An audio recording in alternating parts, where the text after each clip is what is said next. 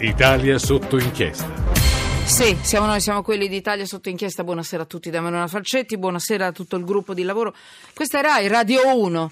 E noi siamo in onda sì, vabbè, in radio, siamo in, eh, in onda anche con le immagini, se volete vedete tutto quello che succede in studio, in regia, eh, la trasmissione che va in onda anche con le immagini, quella che noi diciamo la radio che si vede, su Periscope, su Twitter, la potete vedere anche più tardi se volete rivedere, risentire un pezzo. E molti mi state chiedendo, eh, Meluzzi, lo posso risentire? Lo potete risentire anche, tra l'altro, sul sito de, di Rai Radio 1. Entrate, subito avete la, pod, quello che noi chiamiamo il podcast. Se eh, in rete entrate e trovate il sito di Radio Rai, di Radio 1, ah, Radio 1 e potete sentire quello che vi va, tutte le trasmissioni di Radio 1, anche la nostra, anche a pezzetti, è il pezzetto che vi interessa, ma intanto anche Periscope, ma intanto anche Twitter. E ci sono i vostri messaggi. 335 699 2949 Twitter, i vostri tweet, chiocciola sotto inchiesta, quelli rispondo durante la notte. Quando ce la faccio, ma in genere ce la faccio. Ehm, una cosa, voi criticate anche che noi siamo Vabbè, eh, forse gli ascoltatori assomigliano a chi conduce le trasmissioni. Criticate tutto e va benissimo. Criticate anche i messaggi degli altri, ascoltatori, di altri ascoltatori. E, e, prima sono stata attaccata su un messaggio perché ho letto un messaggio che era credibile. Io leggo tutti i messaggi, se non contengono parolacce, insulti, offese.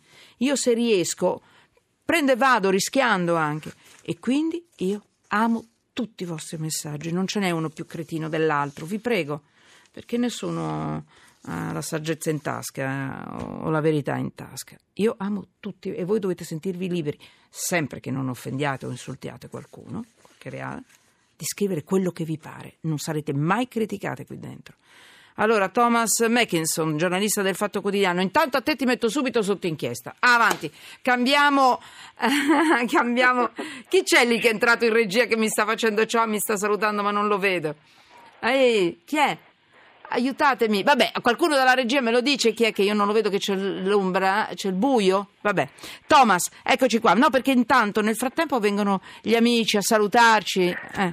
Eh, allora, buonasera a tutti. Buonasera. Allora, mi interessa la tua inchiesta. Ritorniamo nella prima parte abbiamo parlato di questa notizia e andava data, andava con l'aiuto proprio perché il professor Meluzzi ci ha anche un po' aiutati a a decodificare questa notizia, a cercare di capirla per quello che poteva, si poteva capire, è successo da poco tempo, da poche ore, la notizia di quel papà.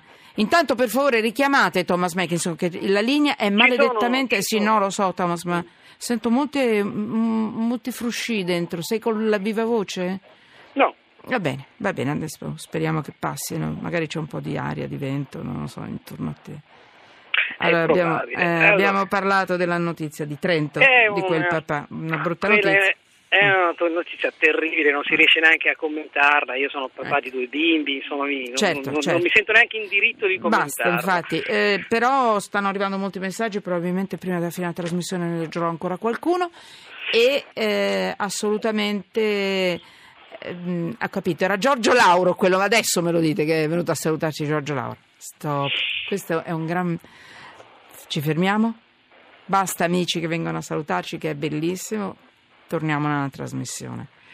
Allora, nella prima parte della trasmissione abbiamo parlato di questo fatto col quale ci troveremo ad avere a che fare per molte ore tra oggi e domani.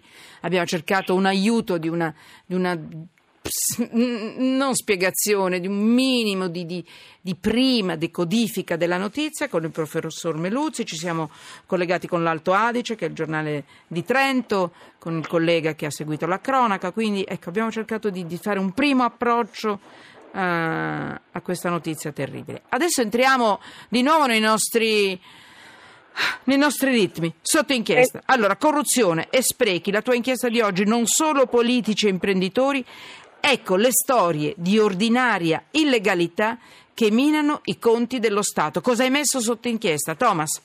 Allora, Giornalista fatto... del Fatto Quotidiano, non l'avevo detto. Vai. Allora, buonasera a tutti. Scusate se torniamo all'ordinarietà, cioè all'illegalità diffusa di questo paese. Allora, vai. Noi cosa abbiamo fatto? Un esperimento, eh, diciamo sociale, cioè siamo entrati per un mese nella banca dati delle sentenze delle procure contabili per capire quale umanità viene eh, a galla eh, che non appare sui giornali, quindi non i pesci grossi, gli squali della politica, della finanza, i grossi impresari che fanno eh, reati e truffe di cui si parla, ma proprio i piccoli reati, quelli che Falcone chiamava le minuzzaglie, no? le piccole storie.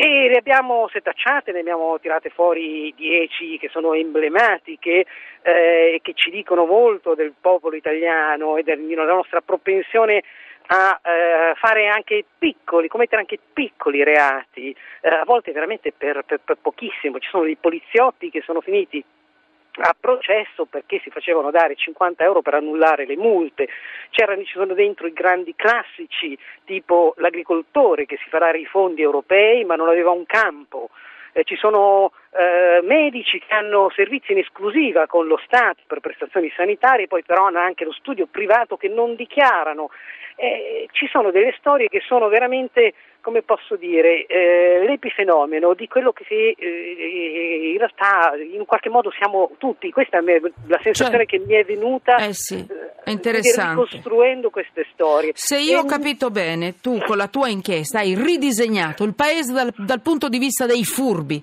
dei furbetti. Esatto, dei eh? furbetti della porta accanto. Della porta accanto. Fammi qualche altro esempio di corruzione, inefficienza della macchina pubblica, i costi dello spreco. Vai, perché ne hai fatti tanti. Vai, tanti, parti. non so, a Lecco per dire c'era un ispettore dell'Agenzia delle Entrate che le entrate le garantiva a se stesso eh. e si faceva consegnare non soltanto soldi ma anche orologi da 5.000 euro.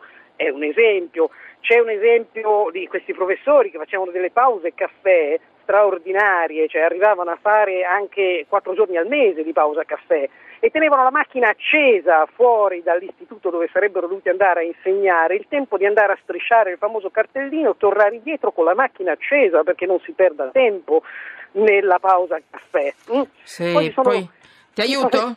Ma aiutami, guarda. No, tu vai sono... che tanto l'hai scritta tu sta roba. Però per, dai, uh, le, mm, le, strisce pedonali verde lega come mai ce le ficcate dentro? Ma queste sono straordinarie perché allora mm, tutti noi sappiamo che le strisce no, pedonali sono... Ma qui ridono in regia.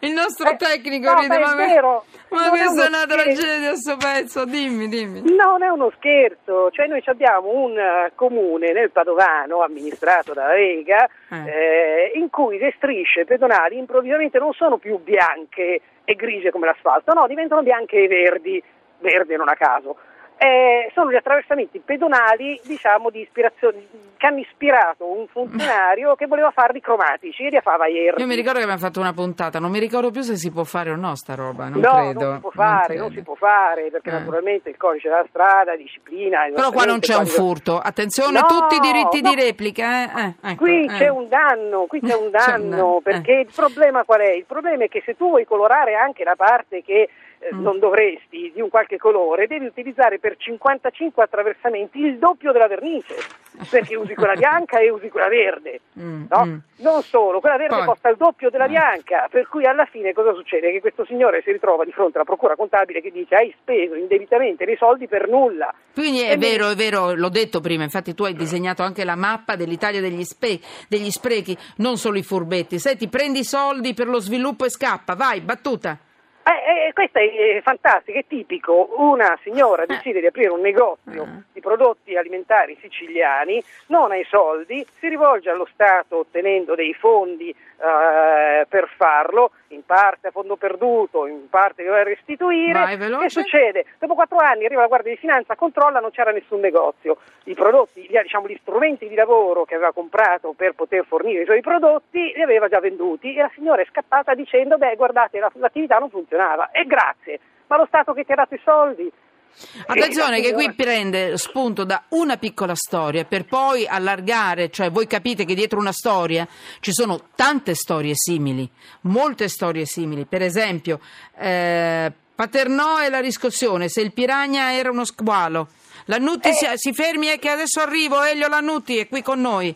Sì, grazie. Microfono, eh, parliamo di banche tra poco perché c'è una Grazie, sentenza grazie, importantissima. buonasera. Lannutti, lei, presidente dell'ADUSBEF, l'Associazione Difesa Utenti, Servizi Bancari, Funzi- Finanziari, Postali, Assicurativi.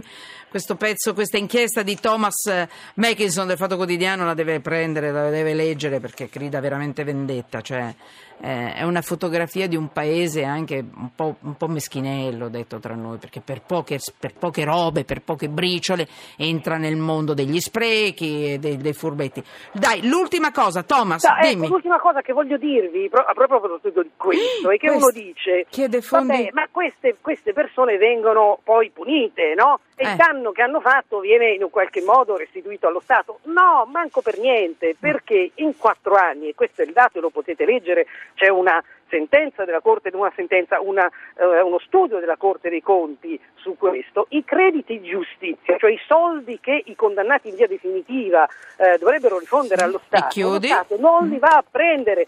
In quattro anni 500 milioni di euro di spese di giustizia, di crediti maturati, sapete quanti ne abbiamo presi? No. 11 milioni, il 13% e non, abbiamo, non siamo neanche rientrati degli interessi su queste somme. Per cui il sistema giustizia dal punto di vista sociale e dal punto di vista economico è una tubatura che perde acqua. Carino. Allora, intanto ve ne dico una, l'ultima mh, delle tante fotografie scattate da eh, Mackinson. Chiede fondi all'Unione Europea per l'agricoltura. Non ha un campo. Carina questa. eh. Grazie Thomas, carina, Grazie carina. Carina da, da rincorrerlo un pochino e fargli restituire il mal tolto.